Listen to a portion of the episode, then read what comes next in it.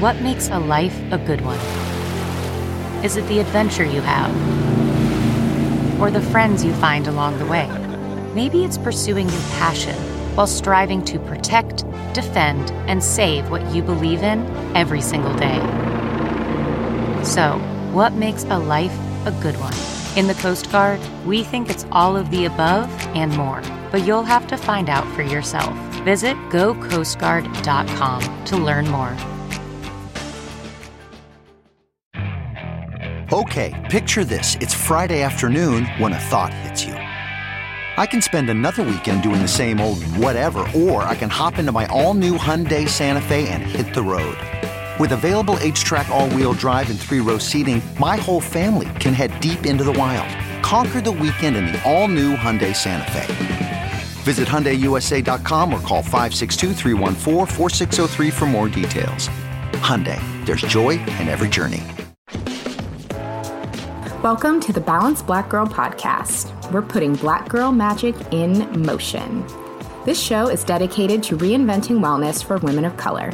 I'm your host, Lestraundra Alfred. Hello, hello. Welcome to Balanced Black Girl. Thank you so much for tuning into the show today. I'm your host, Lestraundra. A lot of people call me Les, and I'm so glad you're here, whether you are returning and you've listened before or this is your first episode tuning in, I am honored to share this space with you. So thank you so much for listening. I started this podcast almost two years ago, which I cannot believe it's been almost two years, year and a half. We have about six months until it's the the two year point because I wanted to create a space to have conversations with other Black women in wellness and to create resources to inspire, have candid conversations, and just have an open, honest, refreshing space. And what this space has turned into over the past year and a half has been incredible and something that I am so grateful for. And a big part of that was me learning more about the realities of health and wellness in our community and what that looks like. I think all of us have had people who have been impacted by negative health outcomes, and specifically in the Black community, you know, there are some things that more of us tend to experience than others, be it things like diabetes, heart disease, hypertension, you name it. These things are incredibly common in our community, common in, in my own family. I've had loved ones suffer from those ailments and pass away from those ailments, people very close to me. So I get it. But I think on a larger scale, I still, as an individual, even two years ago in creating this space or before creating this space, didn't fully understand what the health outcomes really looked like for us. And I mean, I'm not a public health professional, so I still don't fully understand, but I know a lot more now than I did then and be it, you know, the situation that we are currently experiencing on a global level with COVID and seeing how that is impacting our communities to the topic that we're going to be talking about today in the episode, which is Black maternal health, because it is currently Black Maternal Health Week here in the US. So if you're not familiar with Black Maternal Health Week, I highly encourage you to learn more about that. And I'll have some resources linked in the show notes, and we're going to talk a lot about it in this episode. Uh, but really, just bringing awareness and supporting our Black mothers in our community who face very different outcomes than our counterparts. And really, the conversation is meant to be informative, it is meant to be helpful. Though we face some harsh realities, I never want this to be a space that is scary or that talks about scary things, even though our lived experience, I mean, we often face scary things. And I think scary things are nothing new to us and to our community. But I do think that knowledge is power. And I am always so honored whenever I get to sit down with an expert to learn about an area that either I'm just curious about or don't have a lot of information about or want to present and share to you. And today's conversation is no exception. And I will say it has been a little bit tricky just given our current situation, trying to figure out where do I fit? Where does Balanced Black Girl fit in terms of how we support you through all of this? You know, I, I toe the line of I want to inform, but I don't want to be just sharing bad news all the time. But I can't ignore it because we're impacted by it, be it from a health standpoint or an economic standpoint or social, emotional. I mean, all of those things. So it's been a little bit tricky. I'm still kind of figuring out where this space really serves and what serves best. So I would love to hear from you. You know, if you have thoughts, ideas, or requests of ways that Balanced Black Girl can support you, please feel free to shoot us a DM at Balanced Black Girl Podcast on Instagram. Would love to hear from you and would just love to figure out how we can all support one another. So, you know, but also, I do want to still sprinkle in a little bit of some memes here and there, a little humor, because the content the past few weeks has been on point and you know, it's always a fine line between keeping it light and humorous, but also still having, you know, respect for everything that's happening. It's a fine, it's a fine line, y'all. We're all we're all teetering the line. But I really hope that every time you come into this space or tune in to an episode, I want you to feel restored, rejuvenated. I want you to feel armed with knowledge and ready to step even further into your power because you're already in your power. You don't need to help you step in your power. You're already there. I'm just, you know, giving you tools and resources to help you just step more into it. That's what, you know, it's just a little push, uh, but you're you're already there. And with all that being said, let's get into this interview for today because it was it was a good one and I'm I'm so excited to share it with you. And I know I say that every time, but that is just because every time I walk away from a conversation that I have with a woman for this show, it is just every time I'm always uplifted and inspired and I'm always so excited to share it, which is just the best feeling. So, let me introduce to you today's guest, Adriana Jean Louis, who in her final year submitted a thesis on the Black maternal mortality crisis in the developed United States through the lens of public policy. She knows her stuff, y'all. In her professional life, she runs a private practice, Doula Philosophy, and also works jointly with a nonprofit organization that specifically caters to vulnerable women and families. Adriana works specifically with with adolescent mothers, mothers of Haitian descent, women of color, and women with a history of trauma within those organizations. In private practice, doula philosophy offers birth, postpartum, and home doula services to families in Massachusetts and parts of Rhode Island. So, whether you are currently a mother, interested in being a mother, have no interest in being a mother, regardless of, of where you currently are with motherhood, I definitely, definitely recommend still tuning into this episode and really diving into this conversation with us because it's so important. These topics just really impact all of us, whether we are biological mothers or not. When something is happening to some of us, it really is happening to all of us. And the state of Black maternal health in this country is something that just we cannot talk about enough. So, without further ado, please join me for this week's interview. Adriana, welcome to the show. Thank you so much for joining me today. How are you doing? How how are you feeling today? I'm doing well. Thank you so much, Lestraundra, for having me. This is so exciting for me. So I'm glad to be here and to to be on the podcast and for the conversation. Yeah, definitely. Well, I am honored to have you. So, for my audience members who are just now meeting you, can you tell us a little bit more about you and about what you do? Yeah, so um, I'm Adriana. So I have a company, a group of doulas that work with me. Um, call ourselves Doula Philosophy. Was founded in 2018 in response to um, some of the issues I was seeing within my family as re- regards to maternal health and you know maternity and pregnancy. You know, just wanting to do something about it and not knowing what to do. I was just starting off college, and in 2015 I started college. Actually, I was kind of like confused as you know what direction I wanted to go to, but I know I was really passionate about maternity and maternal health. And so I became a doula and it's been kind of a fast paced track, but it's exciting and I love it. And it's been two years now, and I learn something new every day. And um, I'm on my 31st birth. We had this past two weeks ago, I think, almost, and it's been amazing. So that's the gist of kind of where I came from. As a doula, I work with families in the Boston, Massachusetts area, some parts of Rhode Island, a little bit of New Hampshire, really navigating them through pregnancy, childbirth, the labor process, postpartum, what to expect, how to have really honest discussions with their PrEP providers, how to communicate with their partners, how to set up boundaries, how to build their communities um, really around their children, around their pregnancies, and really what to expect. So, kind of the gist of what I do.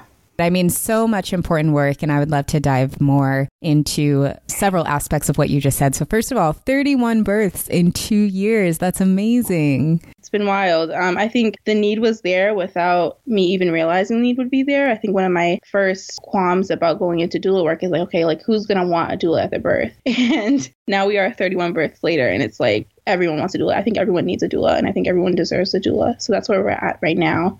It's been amazing to say the least. Yeah, actually, I would love to piggyback off of what you just said to understand a bit more about what doulas do, because admittedly, I think I get kind of at a high level what a doula does, but I would love to hear from your perspective more of what your work as a doula entails and why we should consider working with a doula if we are expecting. Yeah, so that's a really good question. Doulas, I think, the inception of doula care was really a guide for women through pregnancy and childbirth. And now we've added this new tier to doula work of postpartum because we realize now that postpartum is so important and there are issues that women are suffering following the birth once you get through it that really affect their trajectory as parents and the likelihood of them having more children and things like that. So as a doula, what I do is a lot of education. So a lot of education around pregnancy, a lot of education around providers and picking hospitals and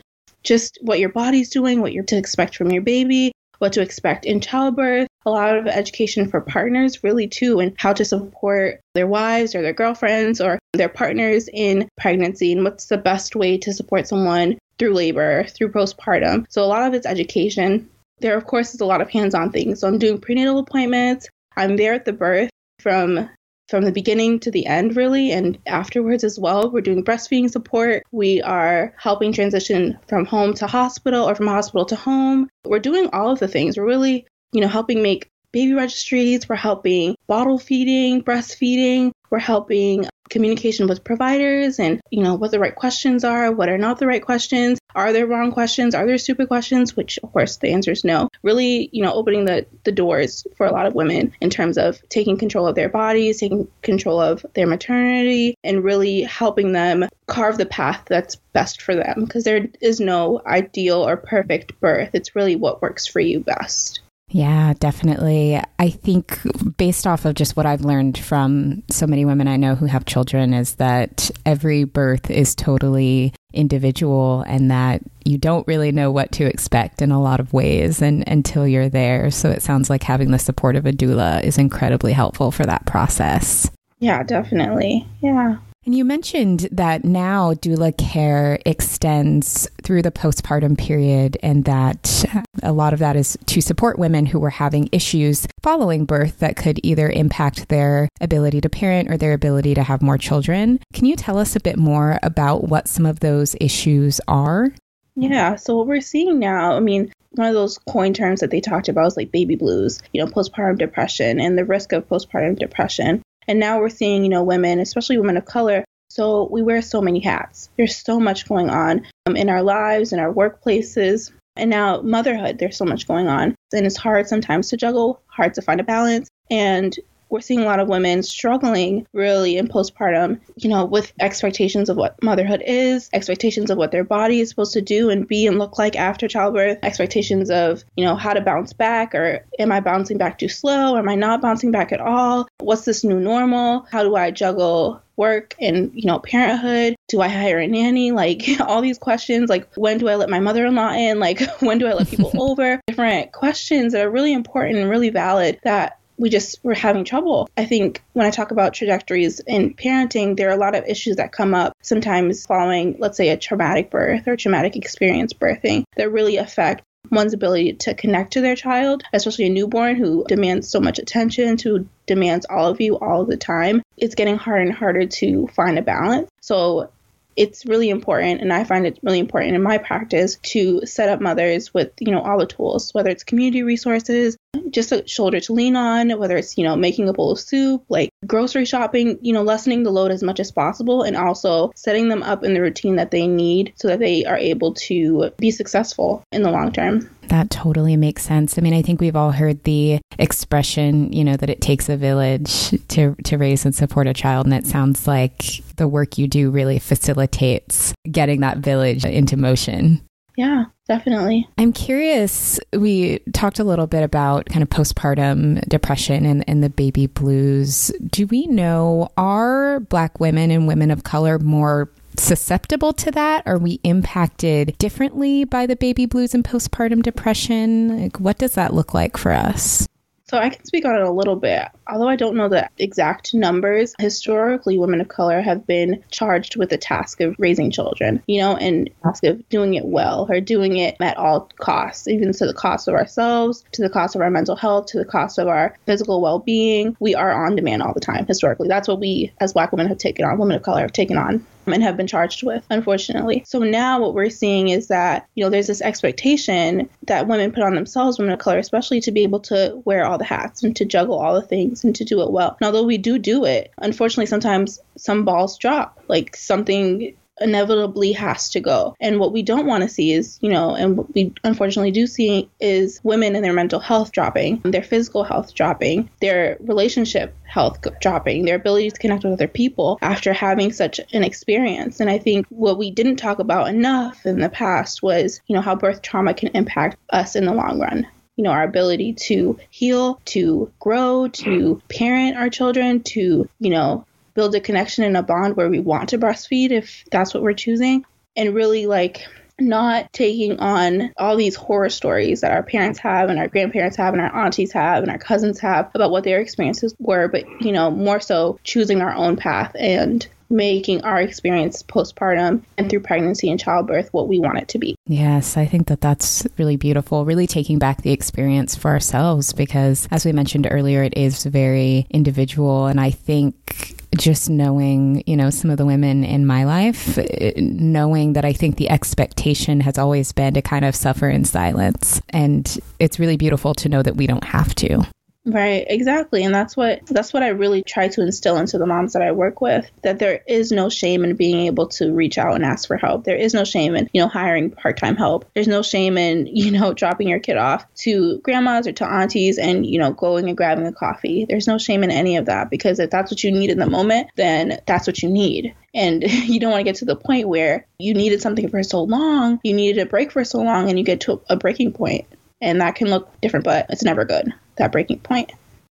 Yes, that's so, so true. I would love to talk a bit more about the Black maternal mortality crisis here in the US. And I don't want to scare anybody, but it is just such an important topic to be aware of and to understand and to discuss. And it's something that you are very educated in, which I definitely appreciate. So, can you give us just kind of a basic overview or explanation of what is happening in this area? Yeah, so what we're seeing now is Black women, especially specifically, being at a risk of four to five times more likely than their white counterparts of having some kind of pregnancy related death or injury. So that's what we're seeing four to five times more. It's different in each state. If you go online, you can see rankings. I believe one of the worst rated states is like Louisiana. And that, you know, the spike happened right after Hurricane Katrina. So we can go into a little bit about how, you know, Hurricane Katrina impacted Louisiana and the Louisiana healthcare system and Medicaid and how women were just not cared for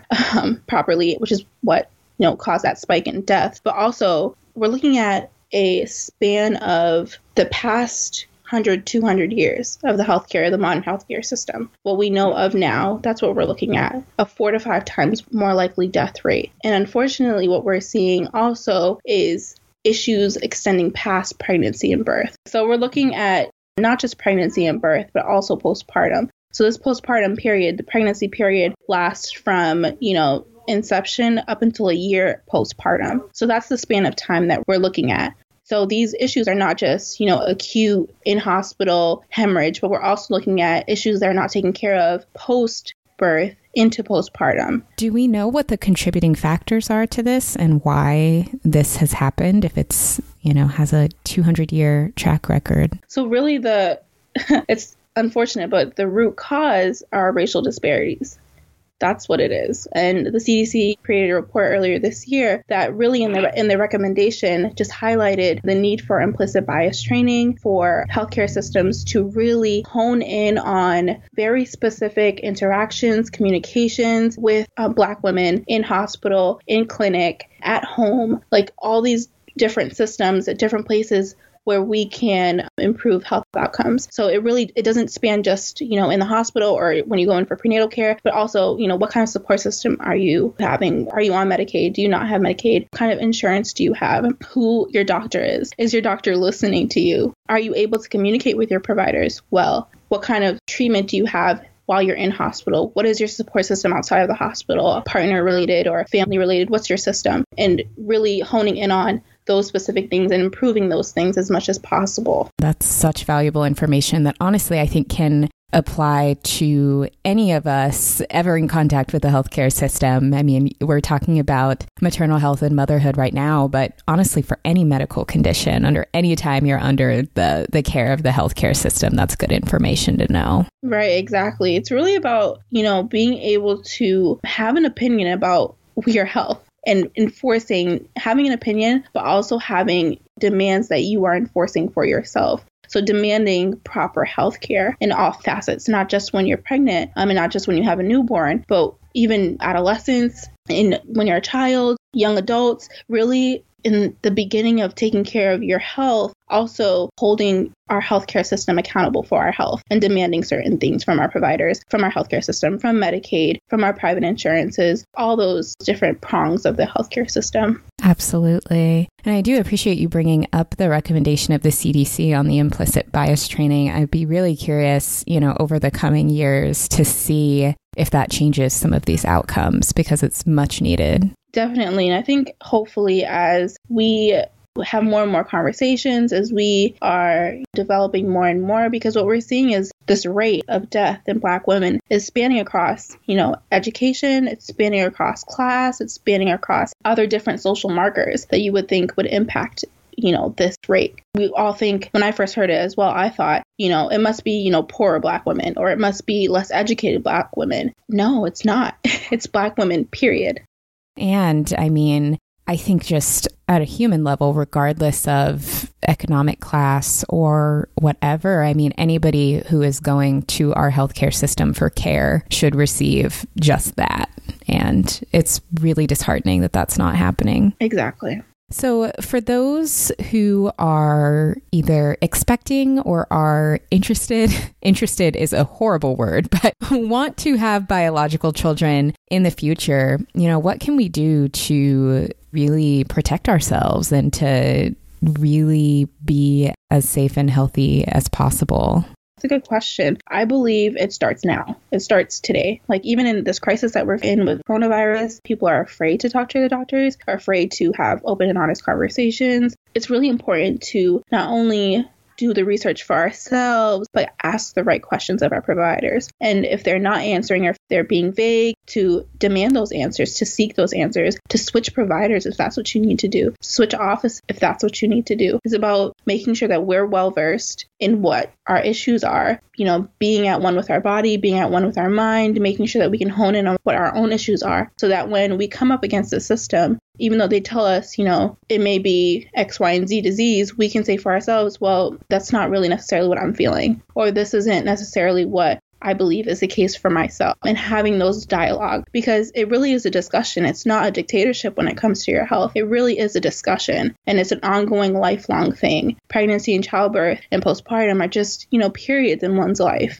And after that, you still have to be taking care of your health. And you still need to be having conversations and you still go in for annual checkups and you still get pap smears and breast exams and all these things that come up in the span of a lifetime. And we need to be able to have really definite I guess the word I'm looking for is definite just understandings of our own bodies so that we are able to relay to people who are there to help us, these providers and these systems, what our needs are for ourselves. And it's very individual. It's not a family thing, it's not necessarily a community thing, it's really individual. And that's the basis of it, I think. Yeah. I mean, I love what you said about your relationship with your healthcare provider being a discussion and not a dictatorship, because that is truly how it should be. I mean, I have the utmost respect for healthcare professionals, especially now with the crisis we're facing and what they do and the knowledge they have. And at the same time, we have that knowledge about our own bodies because we are the ones living within our bodies. And I think that the two have to work together.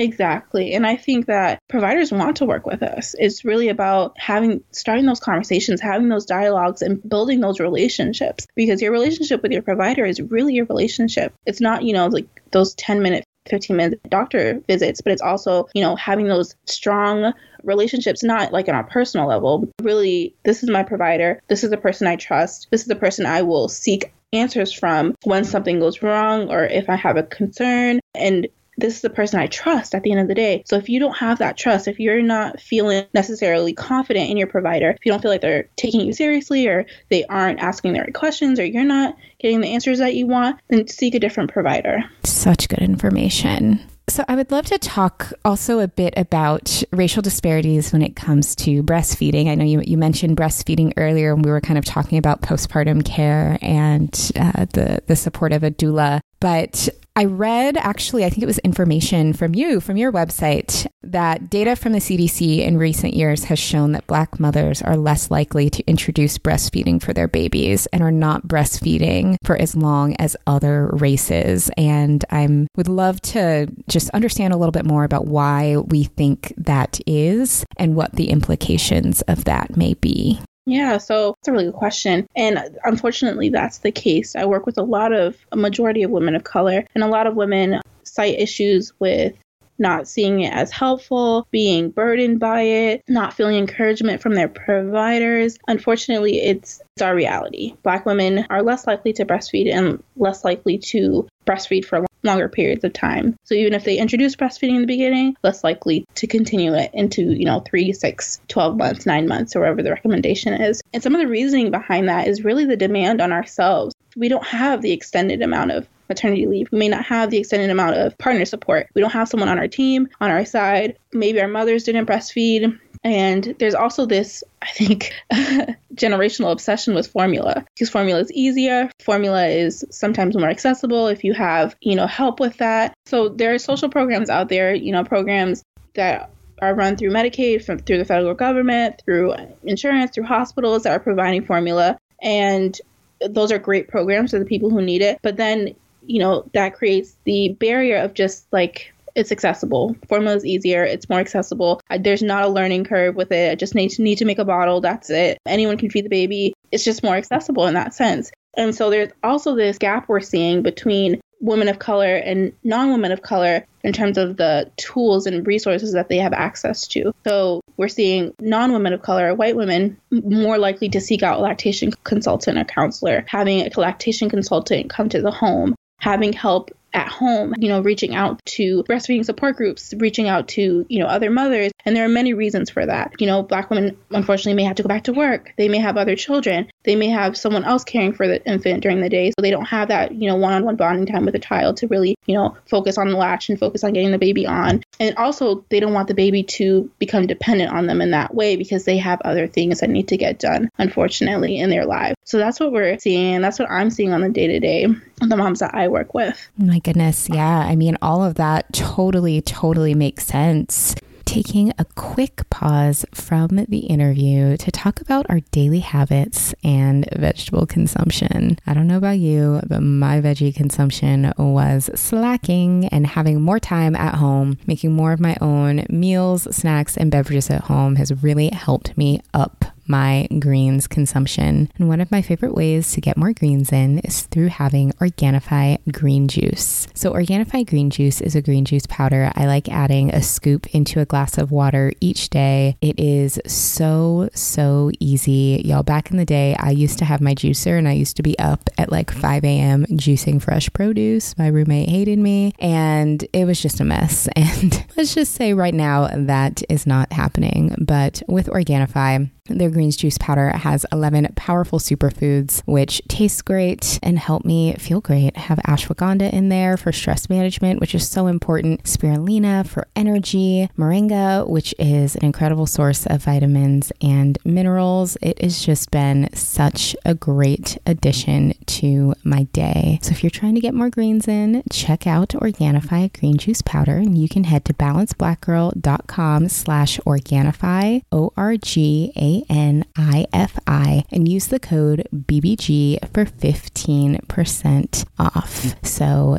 make sure you're really taking the time to get your hydration on point, to get your nutrition on point, get that water in, get those greens in. Now is better than ever to really make sure that is on point. So again, you can go to balancedblackgirl.com slash Organifi and use the coupon code BBG for 15% off. All right, let's get back to the interview. How can we support Black mothers who maybe want to breastfeed or want to breastfeed for longer, but are perhaps unable to for, for the reasons we just discussed? Yeah, I think there definitely needs to be more of an emphasis on maternity leave, what that looks like for everyone, and, you know, standardizing maternity leave. The more time that we're able to give to our mothers so that they can, you know, create these bonds, to sustain these bonds, and to find, you know, really concrete help and aid in caring for their children afterwards, whether that's a daycare provider, whether that's a family member that's taking care of the baby. We really need to support mothers in that way. We really need to have more lactation consultants and counselors that look like us that look like women of color that are in our homes who you know we're comfortable with inviting into our homes that we would be comfortable with seeing on a daily or a weekly or monthly basis to help support us in breastfeeding and also having really frank discussions with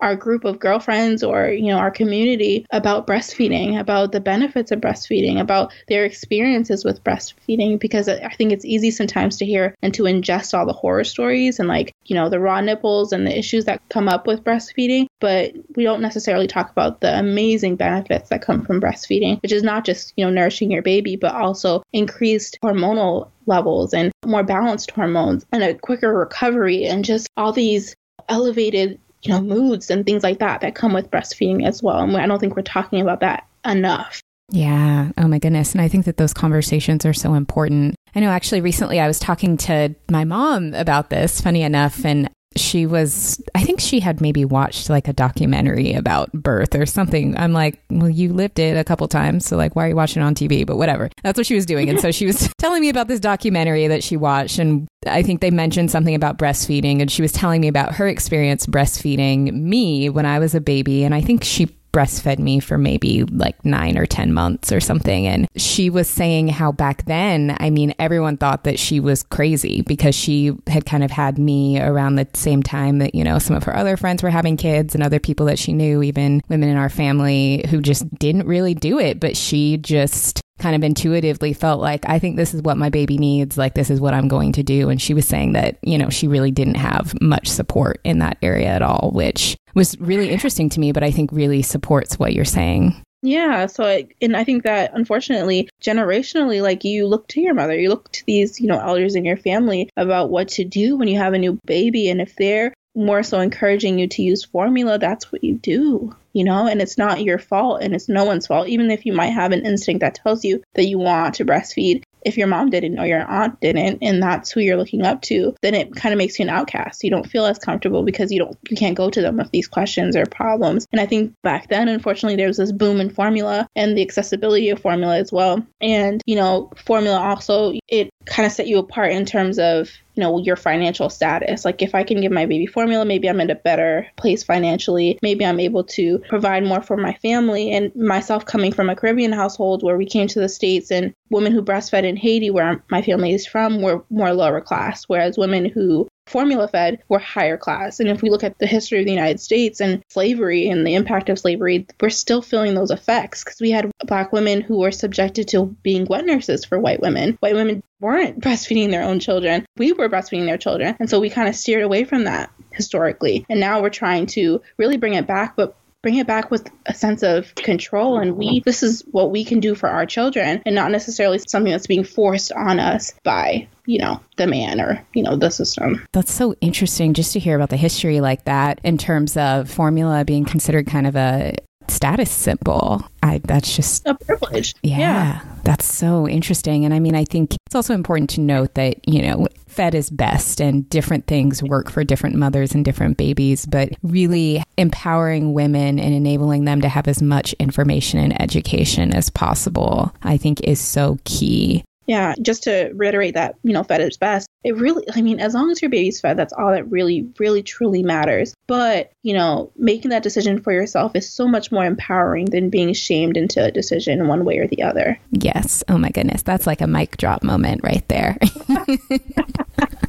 so, so good. So good piggybacking off of that a little bit and also pivoting just a little bit in terms of you know resources that are available to either expected mothers or women who are potentially on the beginning of their fertility journey interested in starting a family biologically. What are just some good kind of educational resources available? Yeah i think you know social media is a powerful tool and there are some really great tools out there you know in the vast world of you know the internet. I think it's really really important when we're sifting through these tools, making sure that things are evidence based. So there's this huge online community of evidence based information. I think it's evidencebasedinfo.com or evidencebased.com. And it's really about not only, you know, making a decision for yourself, but also having the evidence behind that to back your decision for yourself or to have those conversations. Some great tools I found on Instagram.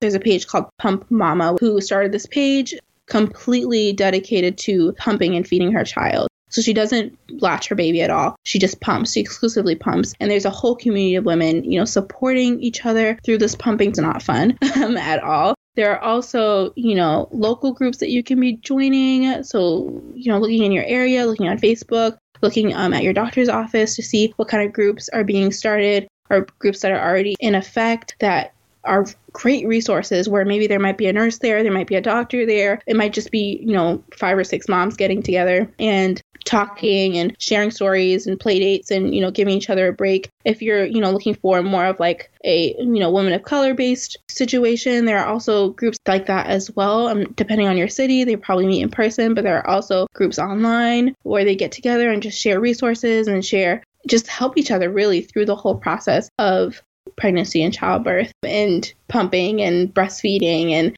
postpartum and formula as well because formula is a huge conversation as well what formula is best what formula is not best you know? And you can really just delve into all of those things. So i think the internet is a really accessible tool for all of us to use. And really i think at the end of the day when you find a tool on the internet it's about making sure that it's evidence based that you're feeling empowered by it and not feeling shamed by it. So those are some of the, the tools I think or the tips that I would give in terms of women who are looking to start this journey into parenthood or surrogacy if that's what you want to get into or you know thinking about having their own children or adopting because there are really groups out there for everything and I think you need to just look for it and it's there. Yeah, that's such great advice. I really love what you said about finding resources that empower you to make the right decision for you and not shame you. I think that the internet is an amazing thing. However, I do think a downside to the internet that has happened a lot over the past probably decade or so that I think mothers in particularly have felt is the shaming, the shaming around their parenting, around how they raise their kids, around what they do. And I think finding those places where you can connect and, and learn, and like you said, be empowered to make the best decisions for you instead of feeling shamed for your decisions is so important. Yeah, exactly. Yeah. Can you tell us more about the work you do with doula philosophy? Sure, yeah. So doula philosophy was founded, we are actually two years ago when I first started. And it was actually doula noir philosophy before it was doula philosophy. In the beginning, it was just me trying to get my, you know, foot into the birth world, which is this vast world of a lot of people with a lot of varying and differing opinions. and, you know, myself in that world. And doula philosophy was kind of born out of my own philosophy and being able to empower women with education and tools and resources without shame or guilt or negative thinking and ways of doing things. I think in hindsight, from all the moms that I've worked with and all the families that I've been able to help serve, at the end of the day, there is no perfect model. It's really about what works for your family. Families nowadays look so different. There's no, you know, uniform family, so there can be no uniform birthing method or way of parenting. It's really what works for you as an individual, what's going to work for your support system, what's going to work for you and your partner, what's going to work for you and your child. And there is there's no wrong way of doing it. It's really just what's right for you and finding that way. So at Doula Philosophy, what we really do is empower our women first off, really create bonds and relationships. I connect all my moms with each other so they can you know bounce off of each other and you know share ideas and share issues because I'm not a mother myself. I haven't gone through childbirth myself. So there are certain things although I can sympathize, that I can't necessarily say that I've experienced, like, you know, mm-hmm. tearing or, you know, leaking ducts and things like that. So it's really important to build that community. And at Doula Philosophy, I pride myself on being able to not only empower my moms, but empower other doulas and teach other doulas in the ways of navigating this doula world and, you know, being a force of good, but also that doesn't necessarily mean that we're always the opposition. I have such a great respect for um, midwives and you know doctors in our medical system because especially in the wake of what's going on right now, but even in the long term, there are really great doctors and really great midwives and really great nurses out there and really great hospital systems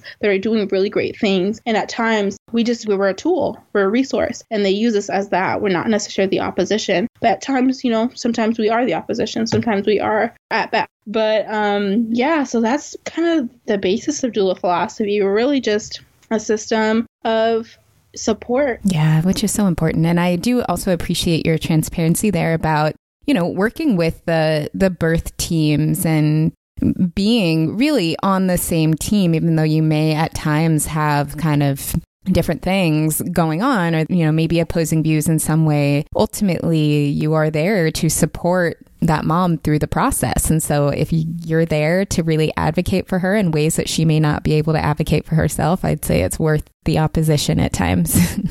A hundred percent. Yeah. I think sometimes there's a stigma around doulas and that we are kind of like against doctors and against modern day healthcare and all we want is like to burn sage and like everyone deliver at home. And that's not necessarily that's not true.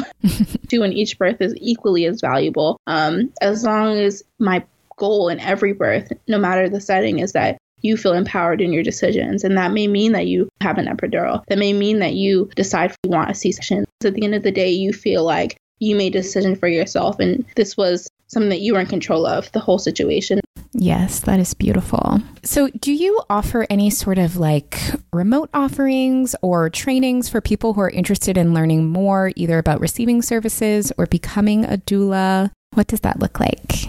Definitely in the wake of what's happening now, I'm more and more offering virtual doula services. So, consultations with myself, in those consultations, we're talking about how to build your birth team, how to create your birth plan, how to create a plan postpartum, you know, what to bring to the hospital, what not to bring, all those nitty gritty things that, we, you know, as we get down to the wire, need to be taken care of. And we're talking about that. I also offer services, the dad doula services that are geared towards partners specifically and consultations with myself as a doula with just the partner. Sometimes, you know, their wives or their girlfriends or whatever are there as well. But really it's a chance and a space for partners to ask those questions and to be vulnerable and to say like i don't know what to do but i don't want her to know that i don't know what to do or like how do i support her the best way like or she's not the same person how do i deal with that like or what do i buy like what's the right car seat? It's having those conversations with someone who's been there done that and really supporting them in the best way that you know i can as a doula remotely.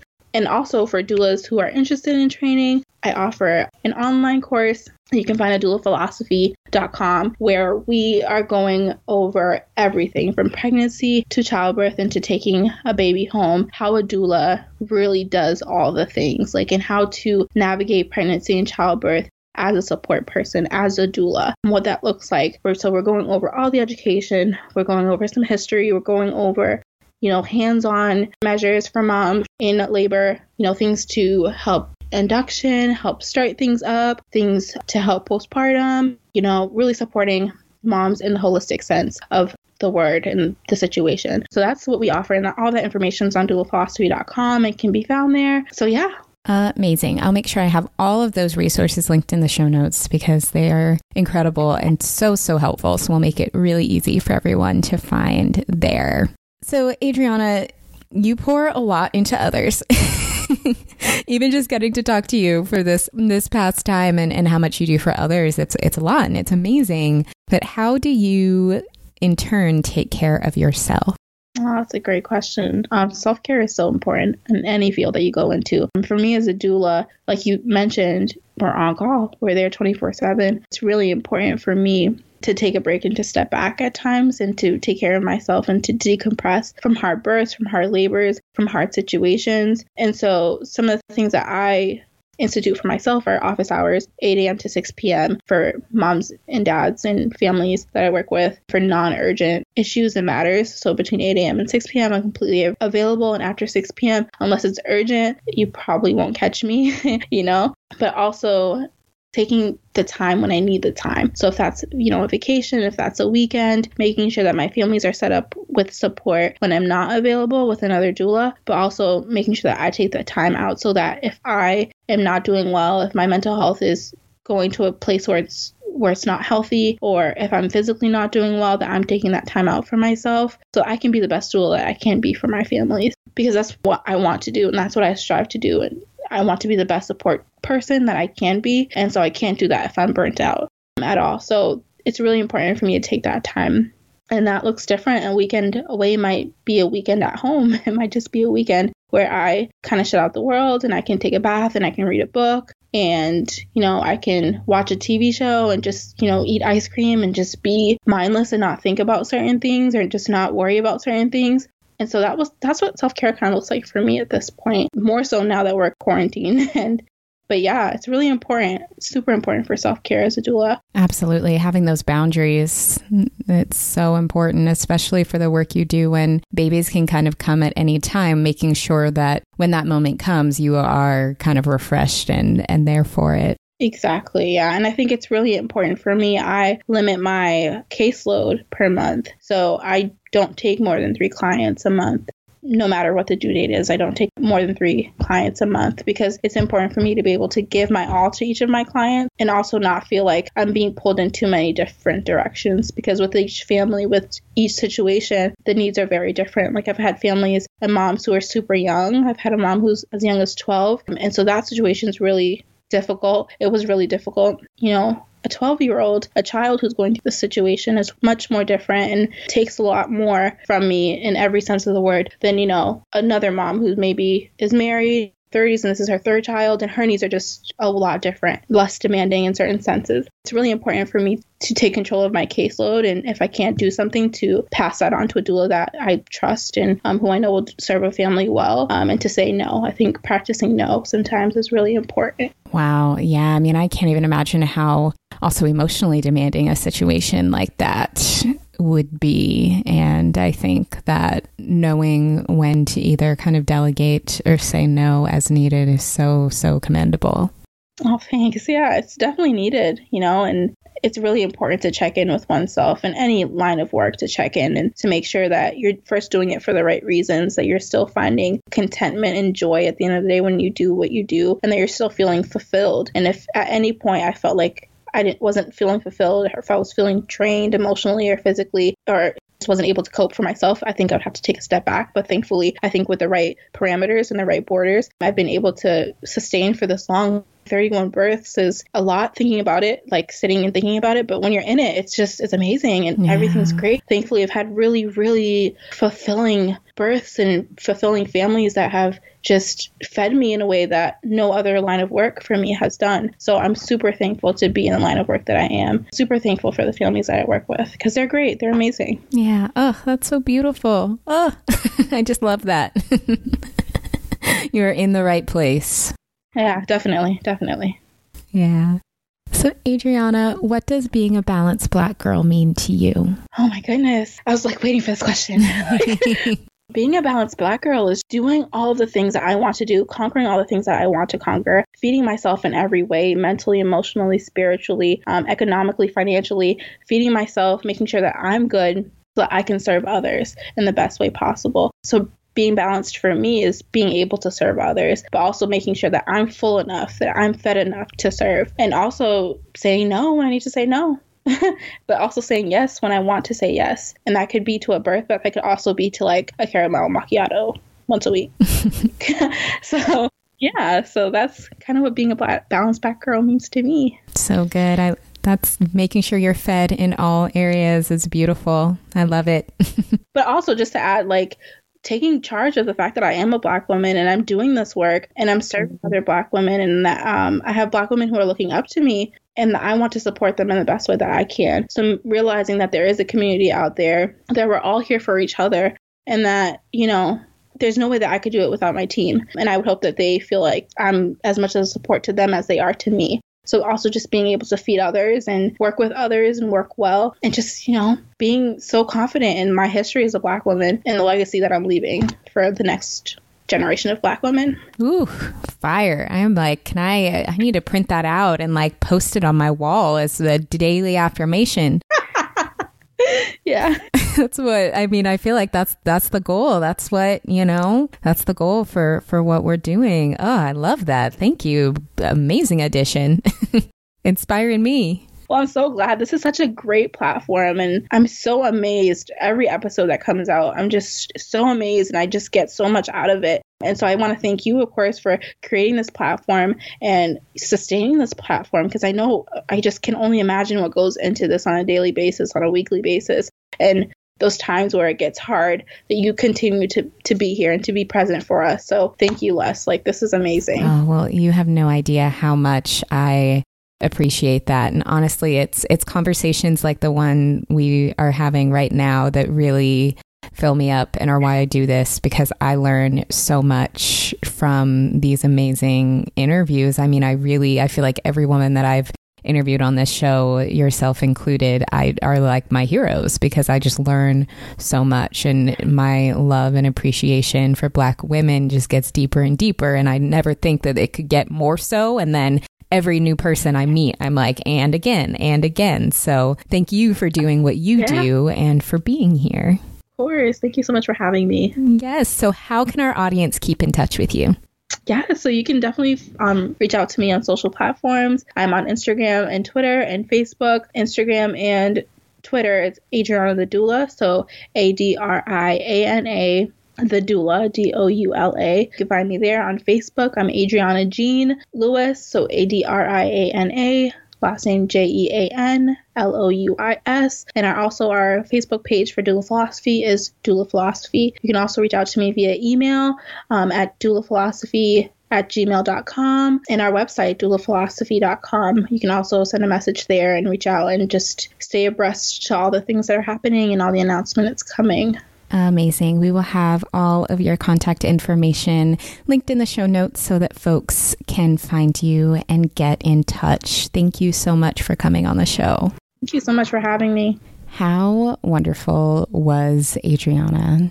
I just love talking to her, learned so much from her, and really enjoyed that conversation. And I hope you did too. It has actually been a really long time since I have shared a review here on the podcast. And I feel like it's really time to bring those back because I was looking, saw just some really helpful, constructive reviews that you all have left, and wanted to shout one out on today's show. So let's bring back the review of the week. This review says, Listener for months.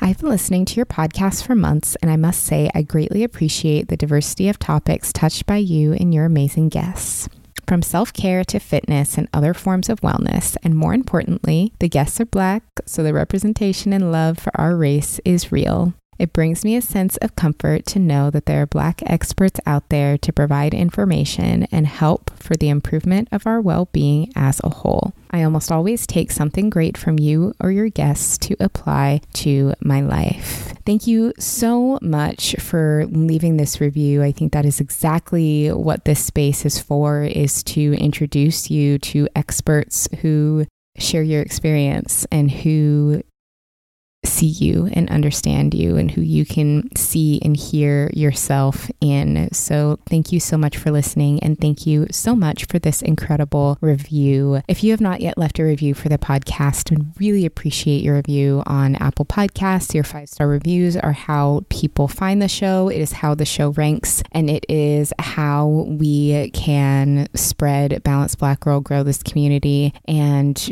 really grow this message. So, if you have not yet left review for us on Apple Podcasts, I would really appreciate it. Last announcement before we go that our April book club pick is The Source of Self Regard by the incredible Toni Morrison. We will be having a virtual book club at the end of the month. More information coming on that, but make sure you join the Facebook group, the Balanced Black Girl Podcast Community, linked in the show notes to connect with other podcast listeners and to be in the know about book club events and other future virtual, at least for the time being, Balanced Black Girl offerings. So thank you so much for tuning in, and I'll see you next time.